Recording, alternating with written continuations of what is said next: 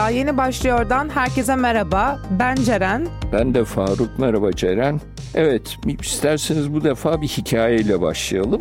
Eski zamanlarda Hindistan'da bir raja varmış. Çok iyi satranç biliyor ve önüne gelenle satranç oynuyor ve onları yenip epey de bir kibirleniyormuş. Buna Hindistan tanrıları bir ceza vermeye karar vermişler ve Shiva bir gün bir tüccar kılığına girip Raja'nın karşısına çıkmış. Raja tekrar ondan bir satranç oynamayı istemiş. Karşılıklı oynamışlar ve Shiva onu yenmiş. Arkasından bir daha oynamışlar. Shiva yine yenmiş. Üçüncü defa yine yenmiş. E, demiş artık Raja teslim olmuş. Dilemenden ne dilersen demiş. Çok bir şey istemiyorum demiş Shiva. Yalnız satranç tahtasını alın. Birinci kareye bir mısır tanesi koyun ikinciye 2, üçüncüye 4, dördüncüye 8, 16, 32, 64 devam etsin. Ben yalnız 64. karedeki mısır tanelerini istiyorum demiş. Raja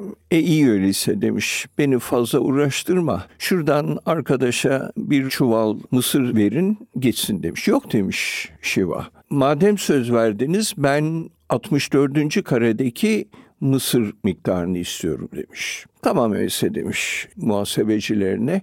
Şunu hesaplayın o kadar mısır verin demiş. Bir müddet sonra adamlar büyük bir telaşla geri gelmişler. Efendim imkan yok bizim böyle bir şey çıkartmamıza. Nitekim 1, 2, 4, 8, 16, 32, 64 giderken 64. karedeki mısır miktarı Himalaya dağının miktarı kadar olmuş. Eğer bir 65. kare olsaydı tabii o zaman da iki Himalaya dağı kadar olacaktı. Şimdi biz bunu bir üssel gelişme için örnek olarak anlatıyoruz değil mi Ceren? Evet yani aslında burada söylemek istediğimiz şey üssel büyümenin ne kadar kuvvetli bir şekilde katlanarak arttığı ve günümüz teknolojilerini anlamak için de aslına bakarsanız en önemli kavramlardan biri üssel büyüme. Çünkü bizim neden teknolojileri hızlı anlayamadığımızı, onlara yetişemediğimizi, onlara gerekli kanunları koyamadığımızı dayandırdığımız kavram yine üssel gelişme. Önce bir tanımlamak istiyorum bu üssel büyüme, üssel gelişme kavramını. Üssel büyüme sabit bir oranın üstüne çıkan her türlü büyümedir.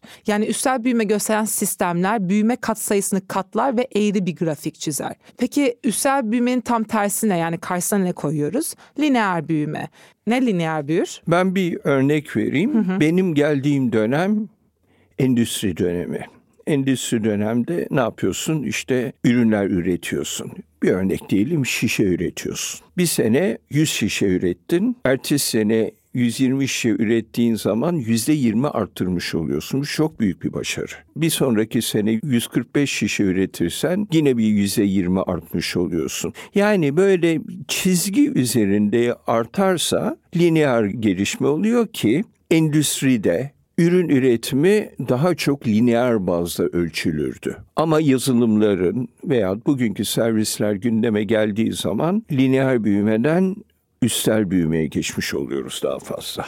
Bir teknolojinin üstel olması için yalnız bir on sene boyunca değil birkaç on sene boyunca üstel olarak büyümesi gerekir. Yani mesela dizel motorlar üstel teknolojiler olarak sayılamazlar ama bilgisayar teknolojileri 20. yüzyılın ortasından beri üstel büyüdükleri için bu kavram dahilinde değerlendirilebilirler. Şimdi hikayeyi başlatacağımız Gordon Moore'a gitmek istiyorum. Gordon Moore'un kanunu, Moore kanunu dijital teknolojilerin üstel gelişimini en iyi anlatan yargılardan biri. Senin de çok kullandığın bir referans Faruk abi abi. Moore Kanunu nasıl tanımlarsın? Moore Kanunu özet olarak çok kısa bir çip teknolojisinin işlem gücünün veya fiyatının 18 ayda iki katına artması özet olarak. E, bu aslında çip teknolojisinden daha da evvel oluşmuş bir şey. 1950'lerden geliyor ama Gordon Moore bunu 1964'lerde 65'lerde söylemiş. O zamandır aslında devam ediyor. Yalnız dediğin gibi bugün artık yavaş yavaş biraz değişmeye başladı. Çünkü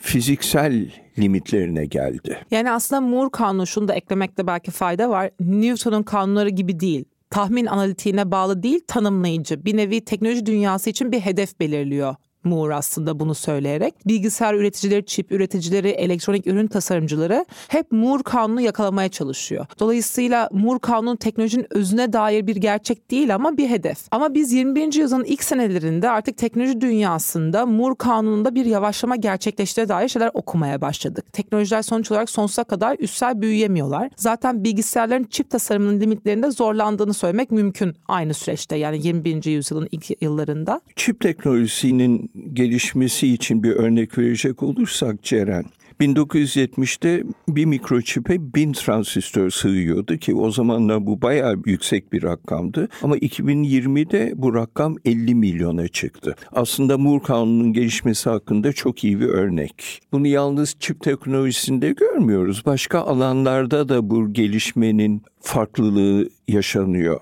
Mesela herhangi bir aracın 50 milyon kullanıcıya ulaşması için mesela uçakta 68 yıl sürmüş. Otomobilde 62 yıl, televizyonda 22 yıl, internette 7 yıl, iPod'da 4 ay, Instagram'da 17 ay. Hatırlıyorsun Clubhouse diye bir şey çıkmıştı bundan bir buçuk iki sene önce. Bir gün içinde inanılmaz yayıldı. Yani bu üstsel gelişme aslında zaman ilerledikçe her türlü ayrı teknolojinin veyahut kavramın çok çabuk yayılmasına da neden oluyor. Moore'un açıklaması teknoloji gücünün transistörlerin, çip üzerindeki transistörlerin 18 ayda bir kendini ikiye katlaması meselesini artık biraz aşmış bulunuyoruz. Çünkü bunun iki nedeni var. Birincisi çipin üzerindeki transistörlerin bir sınırı var. Dolayısıyla konvansiyonel bilgisayar gücünde bir limite eriştiğimizi söyleyebiliriz artık 21. yüzyılın başında. İkincisi de artık yeni bir bilgisayar türüyle karşı karşıyayız. Bu da bir yapay zeka paradigması zaten. Yapay zeka paradigmasında çiplerin gücünün yanı sıra yani bilgisayar işletim sistemlerinin gücü yanı sıra aynı zamanda bir veri gücünden de beslenen bir sistem var. Yani buna ne demek istiyoruz? Evet bilgisayarın gücü artıyor ve bu yapay zekayı daha kabiliyetli ve daha güçlü yapıyor ama aynı zamanda 2010'lardan beri biz kullanıcıların her gün ürettiği verilerle beraber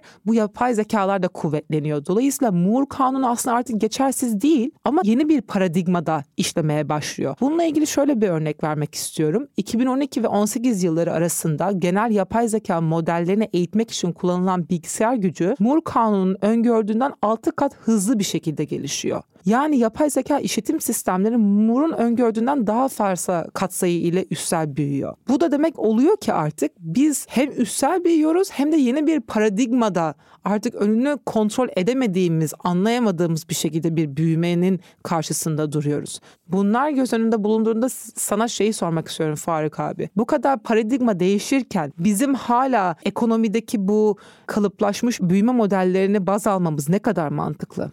Ceren şimdi şöyle bir durum var aslında. Biliyorsun hep şu şekilde ayırıyorum. Bir endüstri dönemi bir de endüstri sonrası dönemi ayırarak bakmak istiyorum konuya. Şimdi bütün bunlar işte 2000'li yılları eşik olarak alalım veyahut 1990'lı yılları eşik olarak alalım. O zaman şunu görüyoruz. Hakikaten önemli farklılıklar ortaya çıkmaya başlıyor. Ve çok derin farklılıklar ortaya çıkmaya başlıyor. Şimdi çok güzel bir konuya değindin. Bu kadar hızla artması, verinin hacminin bu kadar artması, bir yanda da işletim gücünün bu kadar artması gittikçe farklı sistemik bir karmaşıklık getiriyor ortaya. E, bu da çok farklı değerlendirme sistemlerini zorunlu kılıyor. Halbuki daha biz bunları pek o kadar görmüyoruz. Ortada yoklar bunlar. Şimdi bu sistemik karmaşıklık meselesini aslında Daron Acemoğlu'nun Dar Koridor kitabında çok iyi işliyor. Eğer sen sistemleri kontrol edemezsen ya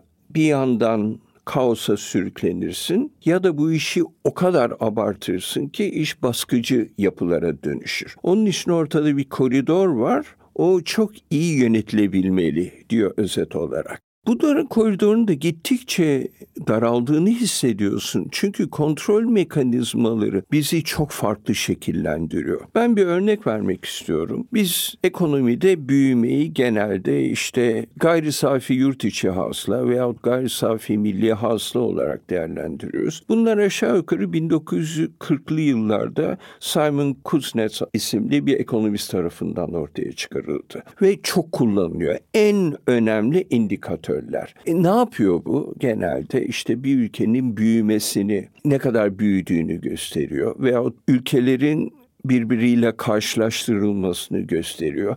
Aslında ekonomi şekillendiren en önemli veriler. Fakat öbür taraftan bakıyorsun bu verilere giren rakamlar aslında her türlü üretimi kapsıyor. Ne bileyim ben kozmetiği kapsıyor.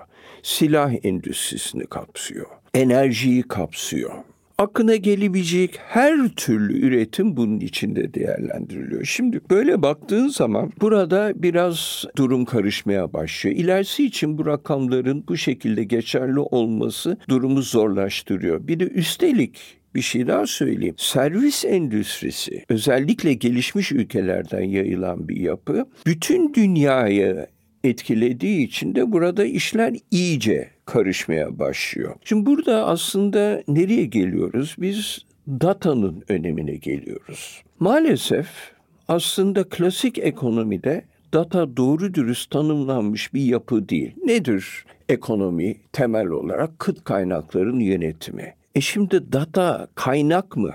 Kıt, kıt kaynak mı? mı? Aynen kıt bir kaynak mı? Doğru bilgi var, yanlış bilgi var, az bilgi var, çok bilgi var. Bütün bunlar buralarda çok karışmaya başlıyor. Yanlış bilginin bedeli var veya işte saptırılmış bilginin getirdiği zararlar var bunları nasıl ödeyeceksin vesaire vesaire çok önemli hukuki ve ekonomik sorunlarla veya bilmezlerle karşılaşmaya başlıyorsun. Bu bence önümüzdeki dönemin çözülmesi gereken en önemli konularından bir tanesi. Verinin tanımsızlığı aynı zamanda yapay zekayı besleyen bütün bu veri setlerinin de kontrol edilemezliği ve daha sonradan da o veri setlerindeki zararların da giderilememesi anlamına geliyor. Aynen öyle. Ben aslında yalnız yapay zekayı da söylemek istemiyorum Ceren. Yani yapay zeka bu işin dikey gelişmesi. Bir de yatay gelişme var. Bu da işte bizim iletişim olanaklarıyla, band genişlikleri,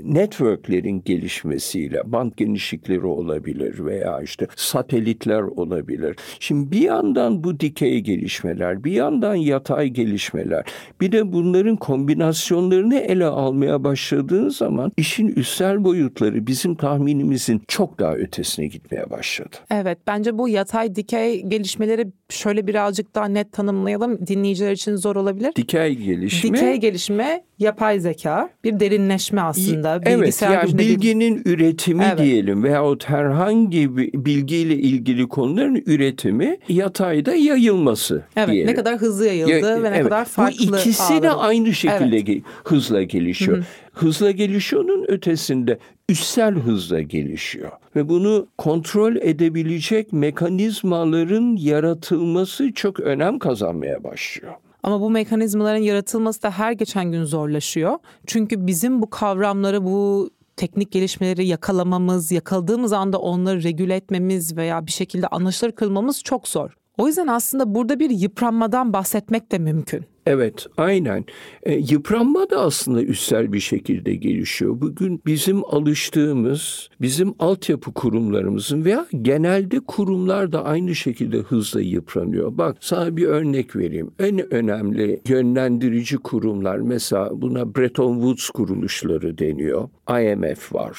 Dünya Bankası var. Hatta Birleşmiş Milletler var. Buradaki karar mekanizmalarının ne kadar zorlaştığını ve kadar zamana uymadan yavaşladığını görüyoruz. Çünkü artık o kadar komplike akan bir bilgi yapısı var ki bunda çok zorlanılmaya başlandı. Bunlar bizim bildiğimiz büyük örnekler. Aslında her türlü kurum için geçerli. Yani özel kurumlar için işte batarsa batar. Önemli değil. Şirketler piyasaya uyar daha gelişirler, uymazlarsa batar. Ama bunlar böyle değil. Bu kurumlar, devlet kurumları veyahut devlet üstü kurumlar bunlar kalıcı kurumlar ve onların karar mekanizmalarında bu hıza ayak uydurmaları gittikçe daha fazla önem kazanıyor diye düşünüyorum. Evet yani toparlamak gerekirse endüstri döneminden kalan tüm kurumlar ve kavramlar aslında bu yükselen, üstsel yükselen, üstsel büyüyen veri ve bilgisayar işletim sistemleri gücü karşısında hızla yıpranıyor. Yeni modellere ihtiyaç var. Günümüzün büyüme anlayışı üstsel gelişmeyi ve veri kavramını içermiyor. Bunun içerdiği bir yapı içerisinde bizim artık dünyamızın geleceğini düşünmemiz Aynen gerek öyle. Çok haklısın. Ve burada konseptler de birbirine karışmaya başladı. Yani bizim demokrasiden anladığımız konular da birbirine karışmaya başladı.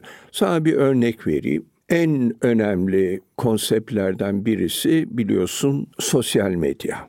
Sosyal medyada herkes konuşmaya başlıyor, herkes dinlemeye başlıyor vesaire vesaire. Şimdi burada mesela konuşma özgürlüğünü çok ayrı bir şekilde görmeye başladın eskisine göre. Önüne gelen bazen de haddini aşan bir şekilde yanlış da bilgilendirerek etkin olmaya başlıyor. O zaman Mesela demokratik kavramlar birbirine karışmaya başlıyor. Hatta diyelim konuşma özgürlüğüyle demokrasi zaman zaman birbirine rekabet ediyor hale gelmeye başlıyor. Buralarda daha doğru dürüst çözüm bulunmuş değil. Bunu zaten her gün kendimiz aşağı yukarı yaşıyoruz. Ve bunun da eğer önlemi alınmazsa daha ileride daha büyük bir sorun olarak da karşımıza çıkacak diye düşünüyorum. Mutlaka üzerine gidilmesi gereken konulardan bir tanesi.